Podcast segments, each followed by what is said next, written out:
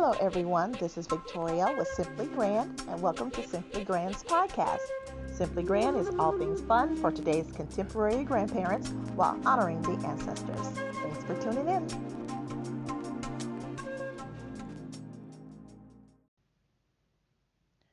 This week's podcast is brought to you by MIST, Mothers of Incarcerated Sons and Daughters.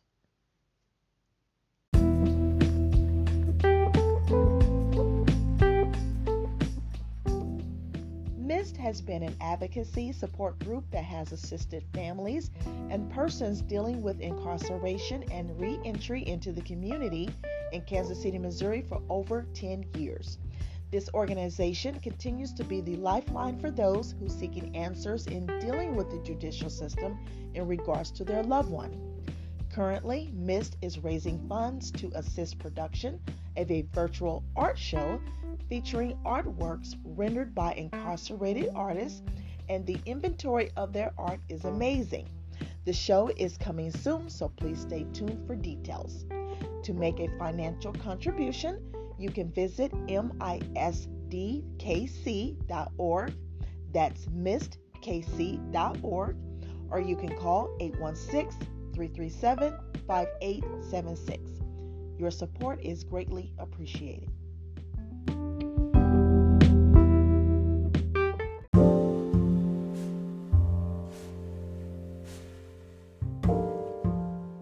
Hello to the Simply Grand audience and welcome to this week's episode. Today I speak with Dr. Anthony Labat, Senior Library Information Specialist at UMKC, and Dr. Delia Cook Gillis, Professor of Africana Studies at University of Central Missouri in Warrensburg, about the 1968 Kansas City uprising that took place after Dr. Martin Luther King Jr. was killed in Memphis, Tennessee.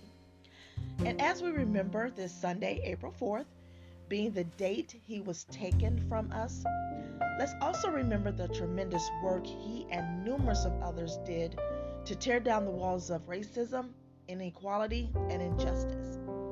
And eternally grateful to all those in the black community who continues to do the work today. Stay tuned.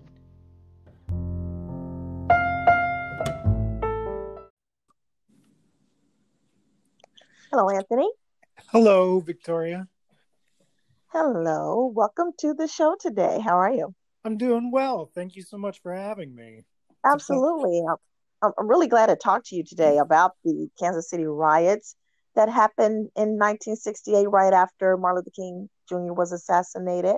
Mm-hmm. But before we get started, please go ahead and, and introduce yourself. All right, thank you very much. Um, so, so my name is uh, Dr. Anthony Labat, and I am a senior library information specialist at the LaBudde Special Collections at UMKC.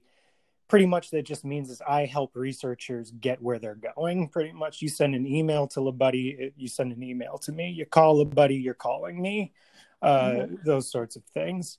Um, I am also the uh, founder of a local music magazine, Diacritical Kansas City, where I serve as a writer and also as a podcast host. So uh, it's great to be on the other side of the mic. um, and uh, yes. I suppose I, I, began my research into the, the 68 riots or, or uprising, will you, uh, in the spring of, of 2018 uh, initially doing a case study on uh, language and unconscious bias in archival descriptions. And uh, my colleague Sandy Rodriguez and I presented that case study at the uh, Missouri Library Association in 2018. And then I reworked the study for a wider audience and presented that at the 2019 Educate, Organize, Advocate conference here in town. Um, so eventually, the archives were approached by the Prospect Business Association for a new exhibit, and I became the curator of that exhibit. Um, there's a physical one in the Bruce R. Watkins Cultural Heritage Center, um, which was another one of our uh, partners in the project. And now, as of last month, there is a digital version of the exhibit up online with even more information. That's that's kind of what I do, and at least what I've been up to in terms of what we're going to be talking about today.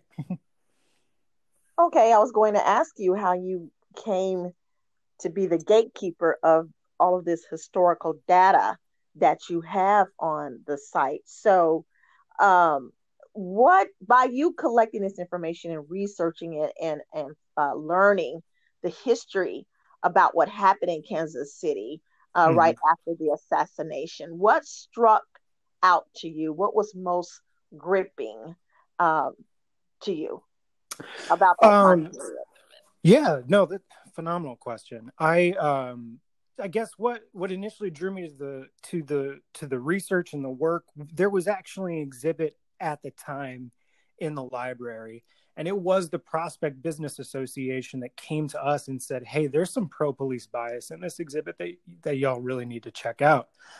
And I I was a student. I was a graduate assistant at the time working in special collections. And so I went down there right away and I just started taking notes. I didn't know what they were going to be for.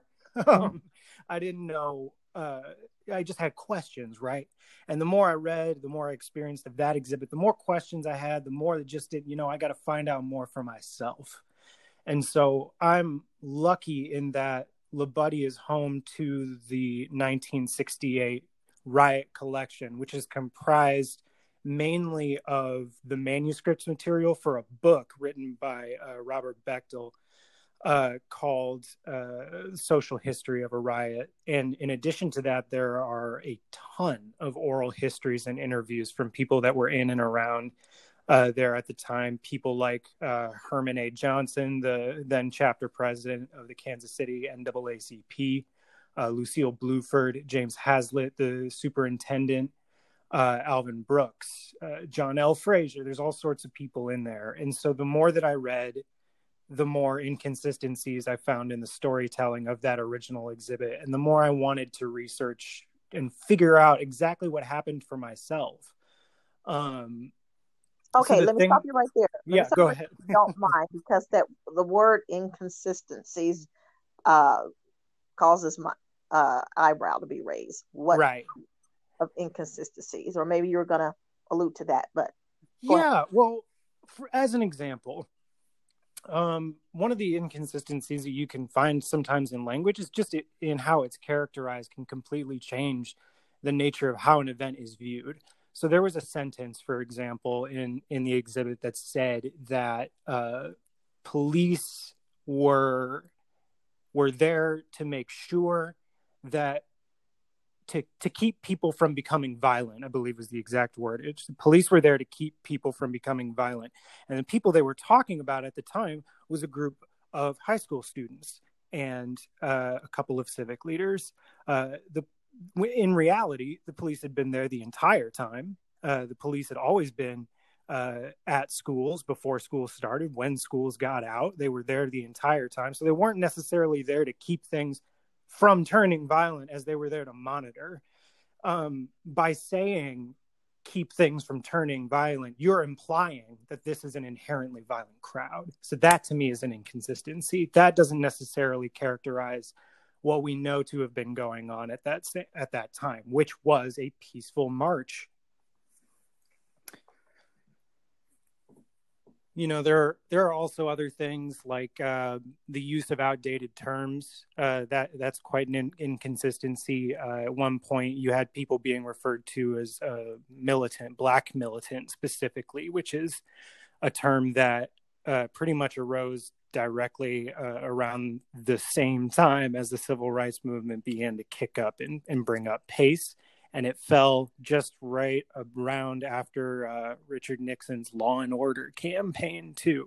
So we know that these terms were created as racially motivated terms as well. So to see them used in a historical context is, again, an inconsistent use of that term. Now, when I was watching a YouTube video, it's only 12 minutes, of WHB's news coverage of that time. I don't know mm-hmm. if you see that, know about it. Um, they used they kept using the words um, ghetto and um, uh, blacks. Basically, blacks used the King assassination as an excuse for lawlessness. And I, am like, oh my goodness, like, it's so right what you're saying, the inconsistencies and the bias that was used to create that narrative that oh my god these are these black kids who are uh, uh, destroying the community and all like that. And it's yeah. just so irritating. It's so tiring because you know what, Anthony, we still hear that same those same type of words today. It may be uh different, but it still has the same type of meaning, you know, to create that uh, that eyebrow raise, like, oh, it's just these blacks who's choosing to destroy the community exactly. instead of looking at the actual event that occurred. You know what I mean? Yes, exactly. It negates the context of the situation too, right? Right. To just go ahead and say that people were being violent for no reason completely ignores the fact, at least in the in the case of 1968, that the police were the ones uh, to start the violence in the first place. Um, and when you see people d- demonizing entire communities like that, then uh, pretty much you're right about the the language really not changing from then to now. You'll see property really valued more than people. They'll be like, oh, they're just destroying everything and all this other stuff. But um, to to uh, to ignore to ignore why that stuff happens, to ignore the context of that situation is to be disingenuous, and you're not really giving an adequate uh, description of what's going on because this isn't just indiscriminate violence. It's not it, and that's why I, I sometimes take up a little bit of an issue with the term riot when we talk about this event too, because riot is quote indiscriminate damage, right? And we know this started off as a protest, right? Mm-hmm. As a not even as a protest, as a memorial march, mm-hmm. you know. So so th- that that doesn't necessarily equate, but you're absolutely right. We are seeing a lot of this sensationalized language that makes people with real uh, like like valid and this this this these these painfully true uh held beliefs and experiences and makes them out to just be criminal and that's not the case absolutely now speaking of sensationalism mm. talk about when the tear gas was used i know that there were some um concerns as to why tear gas was used. Okay. What what was the purpose behind that if this was starting out as a peaceful protest in honor of Dr. King? Well, I'll say this that eyes were on these kids days before April the 9th when they started marching. So I guess let me start with the actual tear gas thing. So police were there at City Hall. They didn't just have tear gas on them, right? They had billy clubs, they had rifles, they had dogs with them, gas masks. Uh, they also had, uh, I, I, think I said rifles too. I think they called them riot guns at the time. They were fully prepared. There's a reason for that because they were planning on using those things. I, I mean, not, I don't want to say, I don't want to over characterize or sensationalize myself by saying they were planning on using those things, but I think well, they were ready to. Uh, bring those things just from the not to mm-hmm. be used. I mean, right. I participated in protests myself. I understand. I understand it fully. yeah. Well, and yeah, and they. So the other thing too is I, I was saying before, uh, even as well, like they had police cars at schools before and after school because uh, of like gatherings that would take place there anyway. There was actually a helicopter also following kids on that march uh, and watching them from above, confirming that they were nonviolent. So when the tear gas dropped, I believe I believe my opinion is that that is an overreaction that they were just waiting for the right sort of impetus.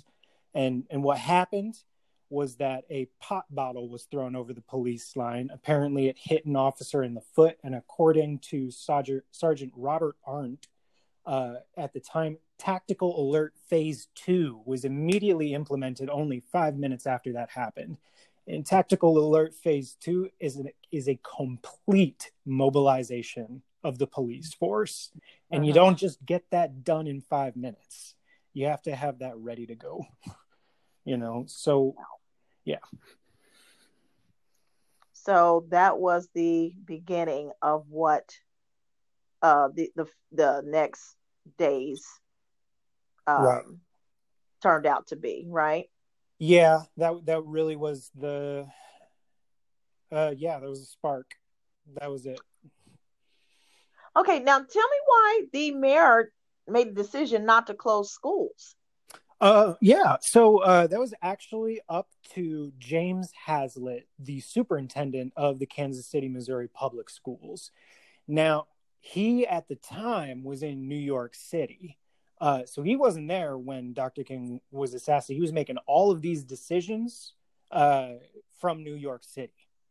And so okay. he was going through kind of a, a proxy uh, to get messages across, but there were meetings held because Kansas City, Kansas public schools decided to close that day. Uh, Mr. Hazlett said, no, we can't do that. Um, the notion was held among the people who made the decision that if they closed schools, it would make it easier for students to get together and what they called like there would be more of a chance for troubles. Uh, on the other hand, you had several black civic leaders that were in those meetings saying, do like you have to close schools. It's going to be harder for these kids to get together, you know, because we didn't, we didn't have iPhones back then or anything like that. If everybody wasn't in the same place, it would have been harder to get together. That, you know, maybe they would have felt a little bit more respect for the occasion as well and wouldn't have needed to go out and uh, quote unquote cause trouble in the first place. But uh, James Hazlett because of that, decided to make the decision to keep schools open and then instead name a newly made school on uh, Indiana Avenue, name it after Dr. King instead, and fly flags at half mast and such. They thought that would be a safer option. But again, okay. that was a, that was against the recommendations of black leaders at the time. Mm-hmm. But students ended up leaving classes anyway, right? Yeah, yeah. And I think it was a lot easier to do that too. You know, you're all in the same place. You all look at each other and say, "What am I doing here?" You know, Kansas City, Kansas, they got they got schools that are closed. What am I doing here? And kids left. I believe it was Lincoln first, and then made their way to Central. I don't think they had to do anything but stand outside in a crowd to get more kids to join them. You know, I think it was a lot easier for the students to organize uh, because schools were open. Okay. And so now it's a full blown chaotic scene. Yeah. People are getting shot, people are getting killed. Um, how many ended up losing their lives because of those events? Um, well, a lot of the lives lost happened after uh, that first day at City Hall. Um, there were six total lives lost. Uh, those are Maynard Gough, um, Julius Hamilton, Charles Martin, Albert Miller, and then George McKinney Sr. and George McKinney Jr. Four of those uh, folks lost their lives at the Byron Hotel shootings. Um, Maynard Gough, I'm not sure. Uh, all I know is that he was killed by police. Uh, Julius Hamilton was killed inside of his own home, uh, shot in the back uh, from oh. a policeman that was standing outside of the what? building. Yeah, there's actually this doesn't appear in a lot of the in the collection materials, but due to some other of my archival research, I was able to actually find a uh, a, a public hearing report um, that Leona Hamilton, Julius Hamilton's uh, wife, uh, actually called for this public hearing and investigation into the circumstances surrounding his death. Uh, so the evidence that they had gathered directly contradicted contradicted the initial report made by the officer who shot Hamilton. Uh, and due to what they called sovereign immunity at the time, which is now called qualified immunity, pretty mm-hmm, much does mm-hmm. the same thing. Says that no action really could be taken, or it's very difficult to have action taken against uh, uh, an officer for for something like this to happen. But a lot of those, a lot of those, everybody who was killed was was killed by police uh, for for trying to flee from the shooting at the Byron Hotel. And where was the Byron Hotel located at the time? Uh, the Byron Hotel. Let me rack my brain. This is at 30th and Prospect. Byron Hotel is at 30. It, it no longer exists there. Mm-hmm, um, right but yeah, it was a at the time it was called an area of high activity. This area, rather the 30s and Prospect, the Prospect corridor was the area that that's where really all of the the fires, the the uh, the damage, the looting, the you know the the fire and fury that everybody talks about in terms of the the riotous activity. That's where all of that happened. Uh, mm-hmm. And so, so Byron Hotel was right there on 30th Prospect. There was a grocery store across the street. Um, what had happened the night of April the 10th, the the day of the shootings, at that point the National Guard had been called in by uh, the governor, um, and a National Guardsman, uh, William Jewett, was struck in the arm by a bullet. Now, there have been reports of sniper fire all around the city, but that is not uncommon in terms of these circumstances. You see the same types of reports happening in Detroit in 1967, 68, Chicago. Uh, sniper fire is always something that's su- supposedly around. Very little of it coming uh, in this case uh, w- was not confirmed. The only two people arrested for for sniper fire were two white men. Um, at this time. So there was that fear in the air.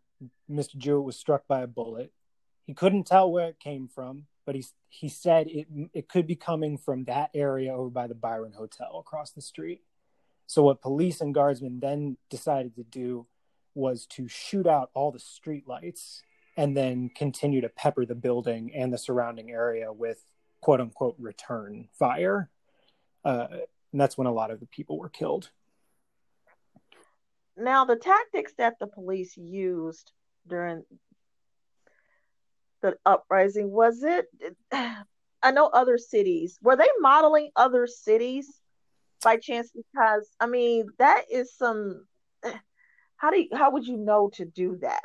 Right. It's you know I I, I have to confess I'm not entirely sure. Um, what what I do know is that, and this is in the mayor's commission as well. So, one of the things that the mayor's commission strongly advocated for was for local control of the police. And they cited that the state government having control over the police was a major factor in the amount of uh, uh, destruction and, and, and violence that did take place. So, I'm not sure if they were taking cues, but I mean, after 1967, when you had things like Watts going on, you know, and, and and also Detroit and all these other scenarios. I think that police sort of develop their own ta- I don't know if it's if it's a tactic. It it to me it all just looks like a hammer, you know, just a single that's the tactic is is force, you know, protect mm-hmm. buildings and shut people down. And so I'm not sure if there was any coordination between police departments um, between cities uh, at all. But I do know that the mayor's commission did cite local control over the police force uh, or not having local control over the police force as a factor in what went down. Okay. So how did how did things eventually calm down and were there investigations uh, thereafter? Yeah. So uh, things, it was really kind of like a very slow dwindle. You had a, most of the most of everything happened happened April 9th and 10th. And so by by the 11th of April, most of the activity had dwindled. You weren't getting calls every 2 minutes, every 1 minute. Actually, I've listened to a lot of hours of police dispatch and it's it's almost mm-hmm. every 30 seconds they were getting a call. Um, but all of that had dwindled. Um, city council passed an ordinance on April 11th that allowed for uh, any fines or jail time from curfew breakers uh, caught out to be waived. And aside from a few uh, reports of violence that were unsubstantiated, there was really nothing uh, going on around. Everything had kind of dwindled by April the 11th. So um, I know that the mayor's com- mayor had a commission uh, that that came out um, it was about 50 years ago uh, to that day where they really tried to go in and figure out exactly what happened and figured out how to fix it. Um, and there's actually a wonderful article uh, in the Kansas City Star about, well, okay, whatever the did the based on that investigation, have we have we met any of those recommendations? And the answer is no. Um, the commission cited that uh, that they needed to add more police officers because police officers were so underfunded. That I, I'm I'm not sure about that, but they also actually cited uh, adding more black police officers or police officers from the community to work in the community. And even today, Kansas City has a population of about uh, 30% uh, black. Only 12% uh, is represented in the police force. Mm-hmm. Of course, of course. Um, so you mentioned about uh, those who were arrested mm-hmm. had been fined, that those fines were uh, uh, were made to go away because I know that Joseph Teasdale, who was mm-hmm. the prosecutor at the time, was saying he was the bail. He was going to put bail at fifty thousand to a hundred thousand dollars, and it's a lot. That's a lot of money now. Yeah. Now. So I can imagine that's a whole heck of a lot of money back then. Yeah, no kidding. So, do you have any insight about that? Um, none, none too much about the the legal procedures. What what I know is just about the the curfew breaking and or I guess the arrests that were made, a lot of them were made for breaking curfew, which keep in mind this is uh, the first time a curfew has ever been instated in Kansas City history, right? Oh, okay. Um, there were somewhere around maybe a little under 300 arrests made over the course of those two and a half days. So it was a lot of people. And really, what ended up happening is that people were arrested they were brought to either a, a precinct or an or an outpost station, and um, at the time uh, there there was the group uh, MICA, the uh, Metropolitan Interchurch Agency, who would send out teams of uh, social workers, lawyers, and uh, clergy to these police outposts to check on the check on people and make sure they had a way to go home or a place to go to after that and that they were being adequately uh, represented as well. So, um, and I think I actually uh, misspoke actually on the, the ordinance. Though the ordinance allowed four fines and jail time for any curfew breaker caught out after April 11th. So, yeah. Okay. Well, uh, coming up on the second half of the show, Anthony, I'll be speaking with Dr. Delia Gillis who is the professor of history and Africana studies at UCM in Warrensburg. Yeah. About the riots as well. And one of the questions I'll be asking her is what impact did Dr. Martin Luther King Jr. have on her life? So I'll ask you the same question because when it's all said and done, the community was just devastated when Martin Luther King was assassinated. You know, the 60s was such a tumultuous, mm-hmm. tumultuous year anyway. You know, Medgar Evers, Malcolm X, John F. Kennedy, the, the uh, little girls in Birmingham, um, and the list goes on and on. So the community was just broken. And then two months later, Anthony, uh, uh Robert Kennedy yeah. gets assassinated. So, you know, the 60s was just uh, crazy. So, I understand, you know, that impact and that hurt and devastation that the community was feeling and reeling from when uh, Martin Luther King died. So, uh, by you researching this, absorbing the events, going back to that time period, what impact did King have on you? Oh, that's a great question. Um, I uh, I'll say this: researching these events has uh,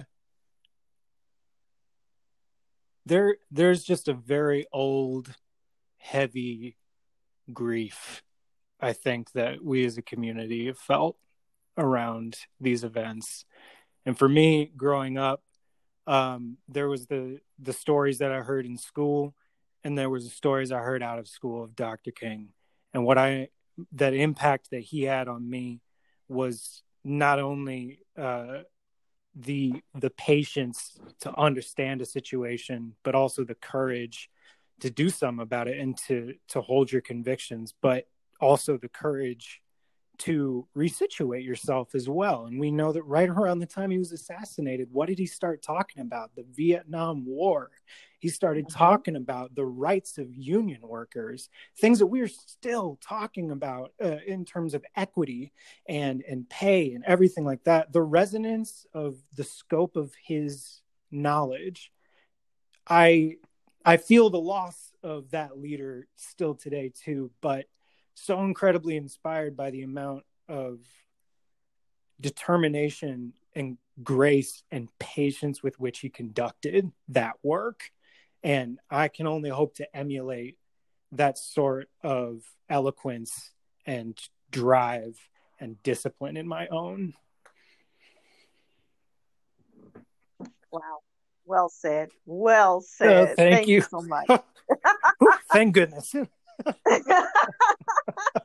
well, Anthony, this has been such a lively discussion. Thank you so much. I'm so glad that I got a hold of you. I found you uh, just by calling, uh, looking for people to come on the show to talk about uh, um, the upcoming uh, anniversary of Martin Luther King's assassination on April 4th, uh, which will be next Sunday. Mm-hmm. Um, so thank you so much. And if folks want to look at the collection, uh, what is the web address?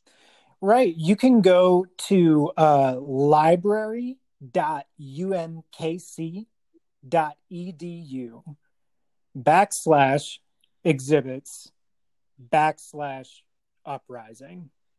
And that'll take you directly to the digital exhibit of the uh, of the collection. And in there you'll find uh, more resources, you'll actually find the link to the collection, the link to all of the photographs that we have on the collection, which are which you will recognize from other things like videos and articles and stuff. A lot of those come from us, um, lectures and and all of that.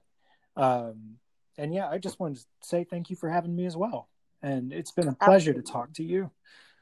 Oh, thank you, thank you, and uh, you take care. And if there's anything else um, that will be coming up uh, from UMKC uh, about any historical significance in this city or what have you, please keep me posted. Absolutely. All right, Anthony. Thank you. Thank you. Bye bye.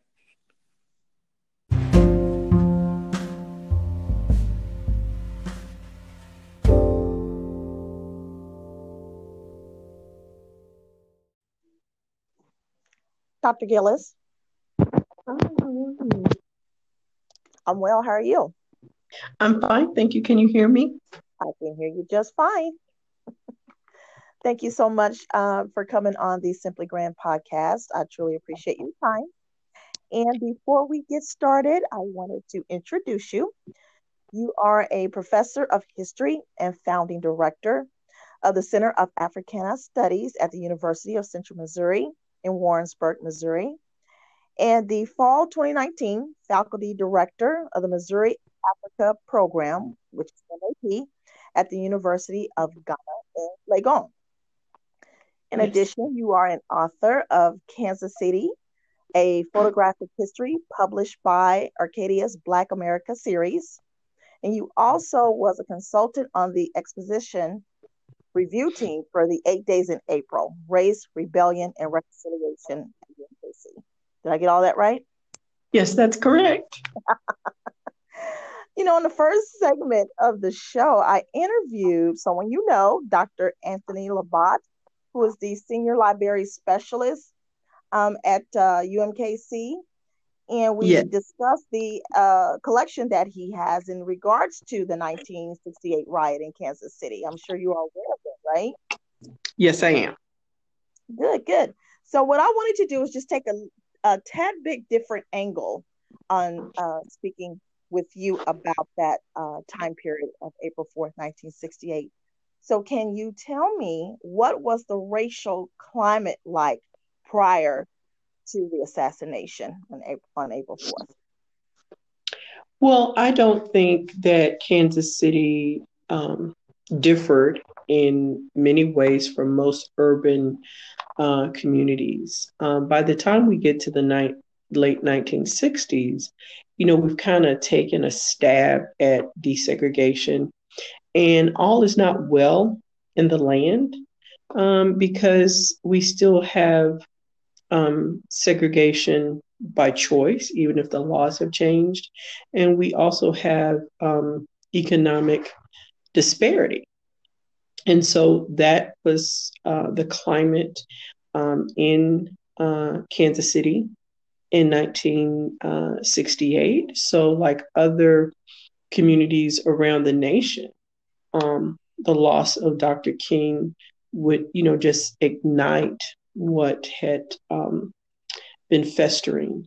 And using Dr. King's uh, words, I always love the quote that, you know, riot rebellion is is the 1968 um, Kansas City was not unlike other urban areas where we had experienced um, some level of segregation, at least legally, but um, uh, desegregation legally, but segregation exists um, out of tradition and, and choice, as well as the economic disparities.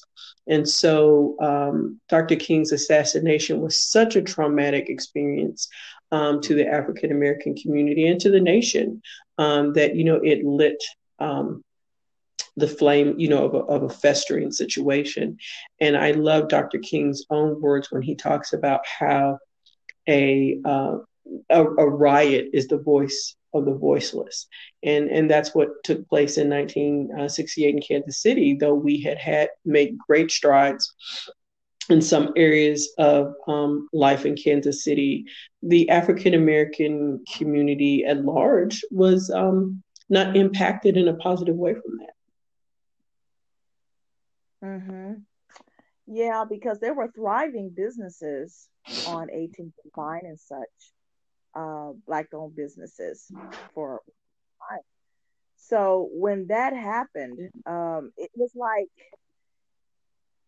your soul just left your body. Your heart was just broke. You know what I mean? Well, it, so, it, was, it was extremely traumatic. I just always remember was like a high school. She was in high school when when John F. Kennedy was assassinated, and she just remembered being at school and just breaking down and crying and how it impacted. And so that was the thing with with Dr. King. Um, what what we have to realize that you know African American people are a community or a village by virtue of our African um, ancestral roots as well as our experience in the nation. So when one person experiences something, especially when it's negative, it impacts us all.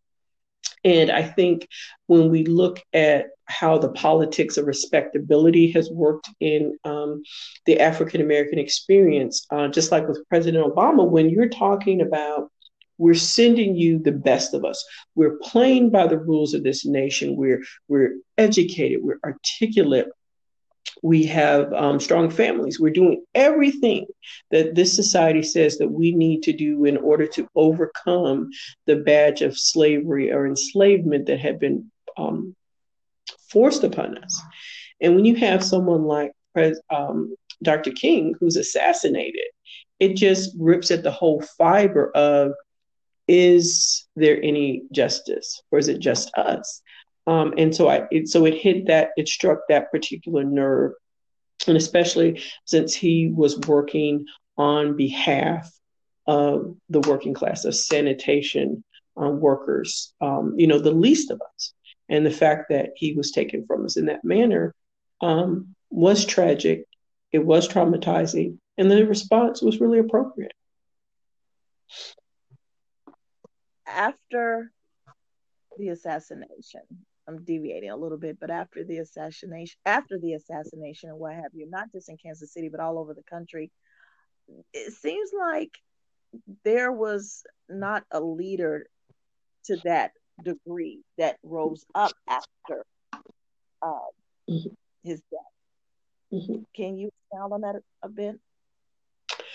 Well, those are the pitfalls of charismatic leadership, but you also have to understand that we did have a lot of leaders in our community, and either they were assassinated, like um, Dr. King or Malcolm X, or even young leaders like Fred Hampton. And so there had been so much subversive activity going on to um, sow seeds of um, discord among African American leaders, and as well as those leaders that were reaching across the aisle to other um, groups to create a powerful coalition. Those that had the power made sure that that would not um, be the case. And, you know, um, Dr. King only comes once in a lifetime. Um, I'm teaching a class right now on the life of Chadwick Boseman and the richness of his life, and having him, having us lose him uh, so soon. And so it just was um, the wrong time in terms of um, the movement and um, bowing. You know, the movement bowing to the pressures of the powers that be when you talked about segregation by choice, that really struck that that term really struck out at me, and uh, the economic disparity that was happening in the country and in Kansas City at the time. Um, what what did you mean by segregation of choice or segregation by choice? Well, I'm gonna give you an internet back to it. I had the pleasure of um, teaching in South Africa in the fall of 96, and President Mandela was um, president. And so I was free to move about the country. So I was living in one of the most exclusive suburbs, Camps Bay. Yet all of my friends and associates lived in the townships. And so even though the country allowed you to uh, move about, people chose to stay in their communities because that's where their families were, and they could not afford to move other places. So even though apartheid had been dismantled, the communities still look the same. And so that is no different um, for us here in the United States during this period, is that you may not have had the economic um, viability to move someplace else if you chose. You also may have chose to stay within your communities. One of the things that we often don't do a good job of when we speak about the civil rights movement, some of us study one side or the other, but looking at both sides of the coin of the vibrant neighborhoods like 18th and Vine um, district and others where people lived very sheltered lives in terms of the vibrancy of their community and not having to interact with the larger um, white community. And so while segregation existed, it may not have been something that people dealt with on a day to day basis. At the same time, um, you begin to see communities change um, in the Kansas City area after Brown versus Board of Education, because those families, those white families, refused to desegregate. So they, they fled. They fled, and and and there is work done um, on those years where that's why the Kansas City School District, its foundation after desegregation, has been flawed from the beginning.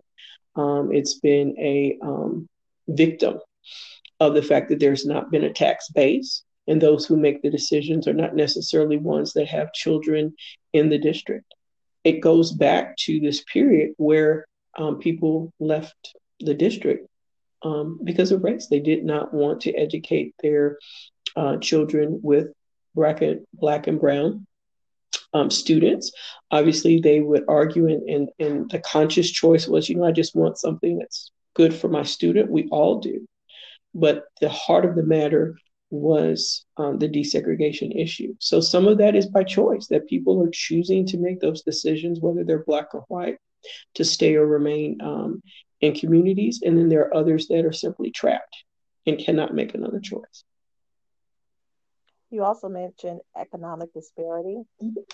Uh, and going back to the riots that happened um, in 1968, uh, I I know that a lot of buildings and stores that were in that core, urban core of like 30th and Prospect, mm-hmm. 30 up to 39th and Prospect, and east to Indiana were burned mm-hmm. and what have you. And to this day, I know they're revitalizing Prospect per se and is looking better, but it seems as though because my dad told me I was only five months old at 68 mm-hmm. that those stores that were there were never rebuilt. And so it's just been uh, I hate to use the word eyesore, but it, so much can still be done to those areas um, because of it's just nothing there really. Um, well, that takes investment. And um, you also have to look at the period now where most mom and pop businesses um, small businesses struggle anyway because you're competing with the the chains, the WalMarts, the Targets, etc. So I think when in 2021, it's a more complicated issue in terms of that redevelopment, um, in terms of governmental policies and investment.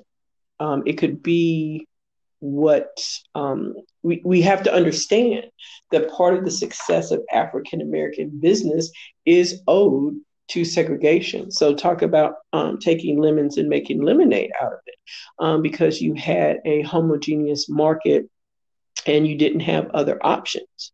And so now that we have so many options, and now that we do not have a homogeneous um, economically viable community, um, we cannot necessarily recreate um, that glorious past. Um, actually, my PhD dissertation advisor, Dr. Robert Weems, is the expert on African American business. And, you know, in his work, there has never been the same heyday for African American businesses as it was during segregation in the 40s and 50s. So, what do you think about? Let's switch gears for a second. So, what do you think about the uh, recent laws that were passed in Georgia, King's home state, that has now limited voting access. And now it's illegal to hand out water and food as voters stand in line to vote. I call it Jim Crow Jr. So, uh, so what is the question? What do you think about the laws that were just passed in Georgia? First reaction, not surprised um, the struggle continues um, and just different forms of um, the constr- uh, of those that have power that will use whatever mechanisms that they have in place to maintain that power.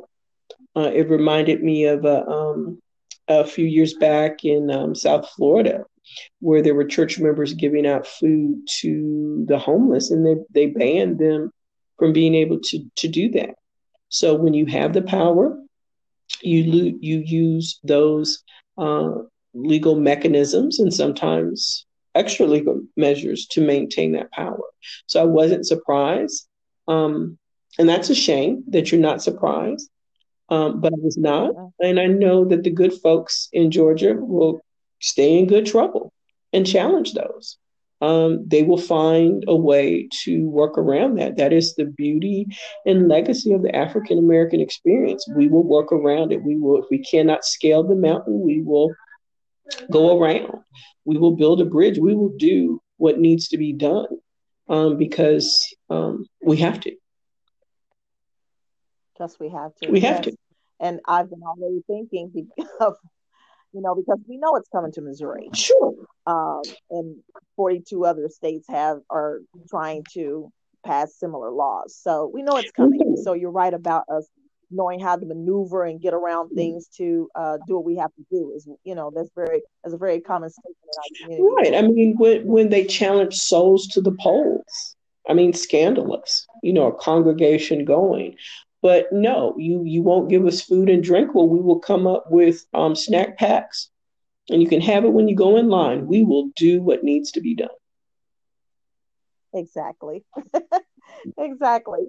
And you talk about the uh, powers that be. You know, this week is the uh, beginning of the trial of Derek Chauvin. Chauvin. Mm-hmm.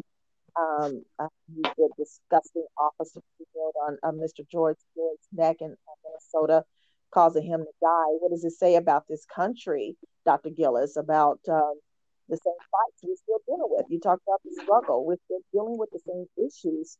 You know, in past since we've been on this, these shores, but uh, particularly the 60s, like from the 60s to now.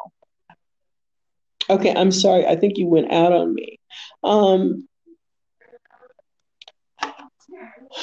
um, you know, again, the George Floyd case is simply um, endemic and just um, consistent with the racialized violence and terror that um, people of color, especially African Americans, have faced.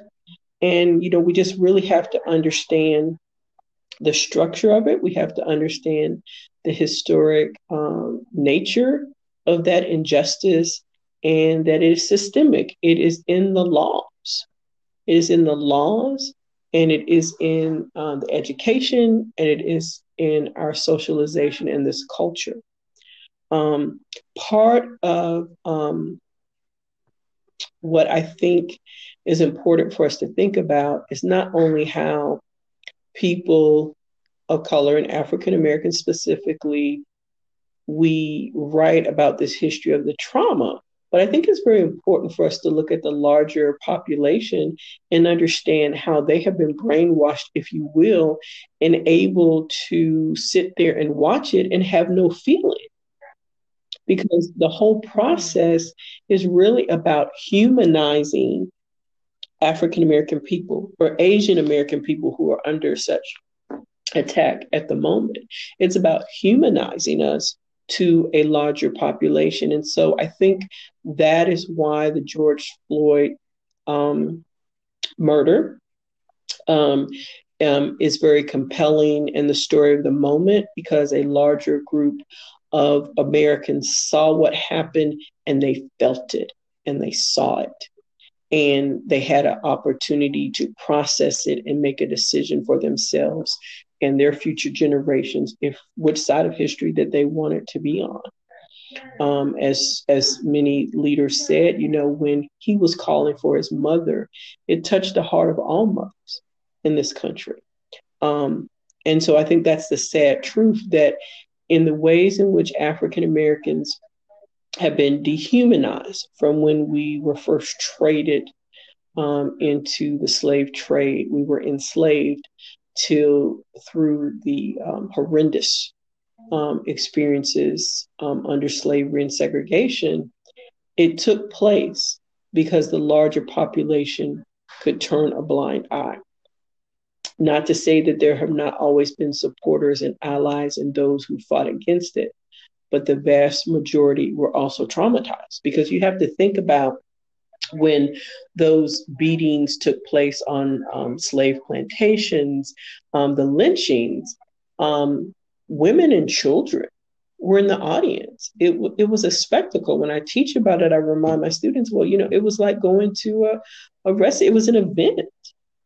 And so you you had to develop a thick um, skin um, they were also socialized to fear being ostracized by their communities because to step up and do the right thing, uh, to do the merciful thing, would mean, would mean that they would be an outcast and also subject to the same treatment. We have to, we have to dismantle that. We really have to. That that's part of the work that is before us. That's very heavy. Wow. Yeah, it seems like we've been just been on a continuum of traumatic mm-hmm. experiences. It's performative violence. It keeps everyone in their places because to move, um, it, to move will really be a disruption. right, right. okay, Dr. Gillis, as we wind down our time, um, tell me what influence did King have on your life? You know, I thought about that question. And so growing up, actually, I'm going to have to say it was not Dr. King. If we look at the leaders, um, I would say Malcolm X. But before I respond to that, I have to say it's the grandparents. I grew up in an interge- intergenerational household, always living with grandparents and great grandparents in generations. So, in terms of my formative years, um, that's what has impacted me the most and made me the person that I am. Um, but if we think about doctor mm-hmm. King, he, his influence um, in my teaching has to do with the fact that I always have to teach um, against a very narrow base of knowledge, uh, just like with Mark, Mal- I'm sorry, Malcolm X. Um, Dr. King becomes this I have a dream, Dr. King. And there is the revolutionary Dr. King, the Dr. King who was speaking out on the Vietnam War, um, the Dr. King who was leading, you know, working on the Poor People's Campaign and fighting for um, working class people and the living wage. But I also love the Dr. King, the young leader, Dr. King in Montgomery, that he was in his 20s and um, because he stepped into his purpose um, at that moment, helped a lot by um, Montgomery um, leaders, uh, pastors who didn't want to be in trouble in case this thing didn't go the right way. And so that opened up a leadership opportunity for Dr. King. But at the same time, I have to teach, you know, my students that um, though he was a charismatic leader, it was a whole structure, it was a whole organization, um, the role that women played um, in the Montgomery bus um, boycott. We just think about Dr. King, um, all the people that helped to organize and get us to the March on Washington, whether that's A. Philip Randolph or, or Bayard Rustin. And so there's a whole host of leaders um, and different types of leaders. And again, I, I focus on that that women the one the question of women in the role because the men may have led, but it was the women that organized that did the work of organizing, and we see that so splendidly today. Um, in Stacey Abrams, for example, she is the representation of that. She didn't get the figurehead position, but she did the real work that changed, that turned the tables. And so that's how you know, I teach and am impacted by Dr. King is that um, because he's known, and I want him to be more than that day um, in the um, year where we have, you know, different sales on Martin Luther King Day, um, that we think about um, the breadth of what he was able to do in such a short time. Oh, how wonderfully said. Oh, my goodness. So beautifully said. Thank you so much. Oh, Dr. Gillis, I truly, truly, truly thank you um, for your time. Oh, today. Oh, you're this welcome. was great. You're welcome. Um, oh, sure, sure, sure. Any lasting words before um, I sign off? Um, I would just say, um, because of your audience, that you know we really just want to keep that connection going with our generations because there is such a loss of um, the intellect and the stories in our history between the generations. And as someone who's, you know, I'm a civil rights baby born in, in 1965, I'm a part of that first group of us who had the opportunity to enter into those doors. And but we now have generations that are coming up that don't necessarily have that connection. So I think um, I thank our elders, and I just hope that we're going to do a better job or continue to do the work that we have been doing um, with our young people. We have some really bright stars on the horizon, but we want to make sure that that um, that the chain is um, not broken in terms of what we've got to do moving forward. Will not be broken. We'll take Georgia. We'll be fine. Georgia will be fine. we've got we've, we've got good people in Georgia, and I just love uh, the the work that Charles Blow is doing and, and planting the seed in our mind that of the reverse migration. That you yes. know, if we're into states' rights, let's move someplace where we can change the balance of power. It's Georgia.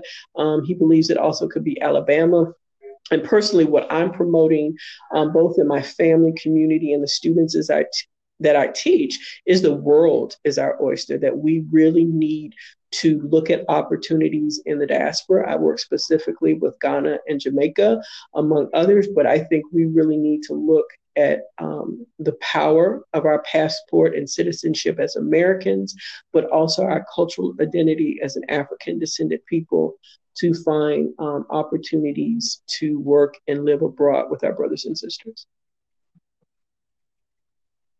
Oh my goodness. Well, you know what? I'll have to sure. have you back for another Thank discussion. You. Dr. Gillis, thank you. Thank so you. Much. Thank you. Thank Stay you. blessed. Bye bye. So much for tuning in to Simply Grand's podcast today.